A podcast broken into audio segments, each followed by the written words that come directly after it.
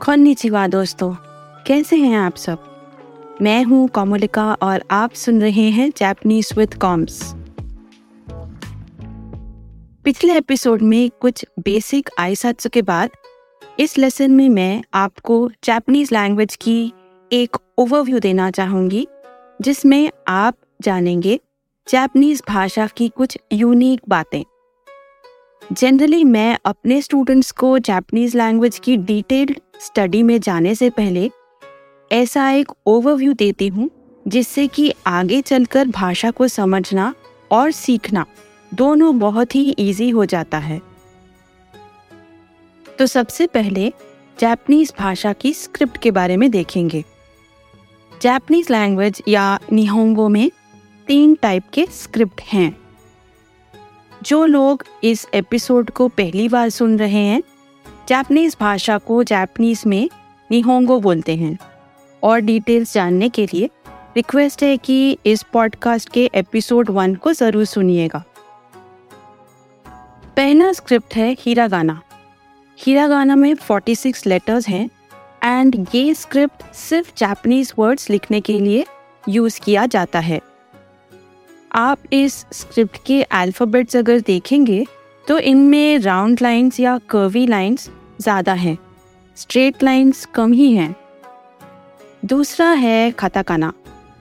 खाताकाना में भी 46 लेटर्स हैं बट ये स्क्रिप्ट सिर्फ़ फॉरेन वर्ड्स लिखने के लिए यूज़ होता है।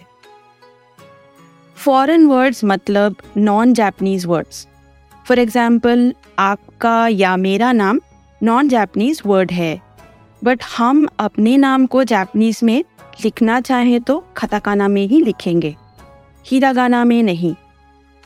मेरे और आपके नाम जैसे कई और फॉरेन वर्ड्स हैं या नॉन जापनीज वर्ड्स हैं जो जापनीज लैंग्वेज में लिखने के लिए आप खताकाना में ही लिखेंगे।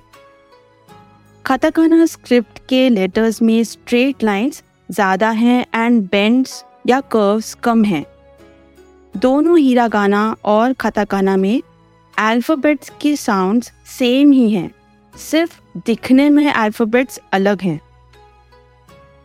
तीसरा है खांची ये एक कॉम्प्लेक्स स्क्रिप्ट है और काफ़ी हद तक traditional Japanese kanji Chinese kanji से लिया गया है।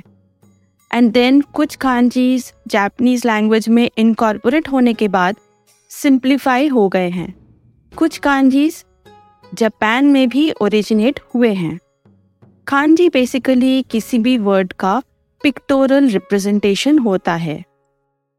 अनलाइक चाइनीज़ लैंग्वेज जिसमें स्क्रिप्ट में सिर्फ़ खांजी यूज़ होता है Japanese language hiragana katakana and kanji के कॉम्बिनेशन से लिखा जाता है। एक एवरेज जापनीज को दो हज़ार से तीन हज़ार कांजीज जनरली पढ़ना आता है। एंड पर्सनली मुझे कांजीज चैलेंजिंग बट बहुत इंटरेस्टिंग लगते हैं। सच में बहुत इंटरेस्टिंग है। अच्छा दूसरा है जापनीज़ लैंग्वेज की राइटिंग सिस्टम जापनीज़ लैंग्वेज जो है वो top to bottom and right to left लिखा भी और पढ़ा भी जाता है। और इसको जापानीज में थाते गाकी फॉर्मेट बोलते हैं, जिसका लिटरल मीनिंग है वर्टिकल राइटिंग आप किसी भी जापानीज नॉवल या न्यूज़पेपर उठा लें तो आप देखेंगे कि थातेगाकी में लिखा है। जापानीज की जो तीसरी अनोखी बात है, वो ये है कि आप उसको रोमाजी में लिख सकते हैं। तो सुनिए, ये जापानीज के बारे में एक इंटरेस्टिंग बात है। कि अगर आपको हीरागाना खाताकाना या कांजी स्क्रिप्ट्स नहीं भी आते हैं तो मायूस होने की ज़रूरत ही नहीं है। जापनीज को आप रोमाजी मतलब रोमन लेटर्स भी यूज़ करके लिख सकते हैं। एंड ज़्यादातर जापनीज लोग भी रोमाजी पढ़ लेते हैं। इनफैक्ट जापान में अब सभी रेलवे स्टेशन के नाम जापानीज लैंग्वेज के साथ साथ रोमाजी में भी लिखा जाने लगा है। ये थी कुछ स्क्रिप्ट रिलेटेड बातें। अब देखेंगे ऑनरिफिक रिलेटेड बातें। निहोंगो की एक पिक्यूलियरिटी है कि इसमें ऑनरिफिक वर्ड्स बहुत ज़्यादा यूज़ होते हैं। एज अ सफिक्स भी एंड एज अ प्रीफिक्स भी। तो ऑनरिफिक वर्ड्स क्या होते हैं? ऑनरिफिक वर्ड्स उन वर्ड्स को बोला जाता है जो दूसरों को रेस्पेक्ट देने के लिए यूज़ किया जाता है। ऑनरिफिक वर्ड्स को ईदर एज अ सफिक्स या प्रीफिक्स दोनों तरीकों से यूज़ किया जा सकता है। एक छोटा सा एग्ज़ाम्पल देखेंगे। जापनीज में किसी के भी नाम के बाद सान एस ए एन लगाते हैं। सान लगाए बगैर किसी को एड्रेस मत करिएगा। सान एक बेसिक पोलाइट ऑनरिफिक है एंड आपने किसी को सिर्फ़ नाम लेकर एड्रेस किया तो वो बहुत ही रूड माना जाएगा। सान से भी ज़्यादा पोलाइट है सामा। स्पेलिंग सुनिए एस ए एम ए तो सान और सामा दोनों ही ऑनरिफिक्स हैं। इंटरेस्टिंग बात तो ये है कि एनिमल्स के नाम के बाद भी सान एज अ सफिक्स यूज़ किया जाता है। क्योंकि सान की बात हो रही है सान और सामा को इंग्लिश में ट्रांसलेट किया जाए तो मिस्टर मिसेस या मिस के इक्विवेलेंट होता है। एंड uh, हिंदी में जी के इक्विवेलेंट होता है। जैसे हम किसी के नाम के पीछे जी लगाते हैं, ठीक उसी प्रकार सान या सामा लगता है। सान पोलाइट है, बट सामा उससे भी ज़्यादा पोलाइट है। नेक्स्ट। जापनीज लैंग्वेज में जेंडर इंडिकेटिंग वर्ब का कॉन्सेप्ट नहीं होता है।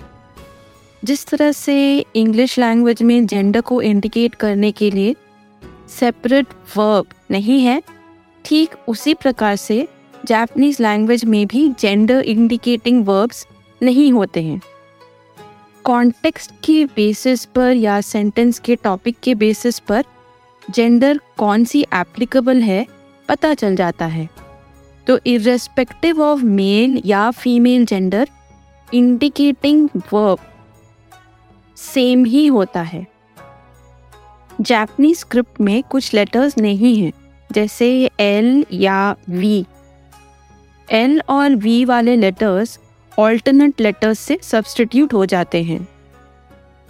एंड uh, ज़्यादातर जापनीज एल प्रोनाउंस भी नहीं कर पाते हैं. एल को आर से सब्सटीट्यूट कर देते हैं. तो एक एग्ज़ाम्पल लेंगे. अगर हम होटल वर्ड को कंसिडर करेंगे तो कोई भी जापनीज ठीक से होटल नहीं बोल पाएगा. वो होतेरू बोलेंगे।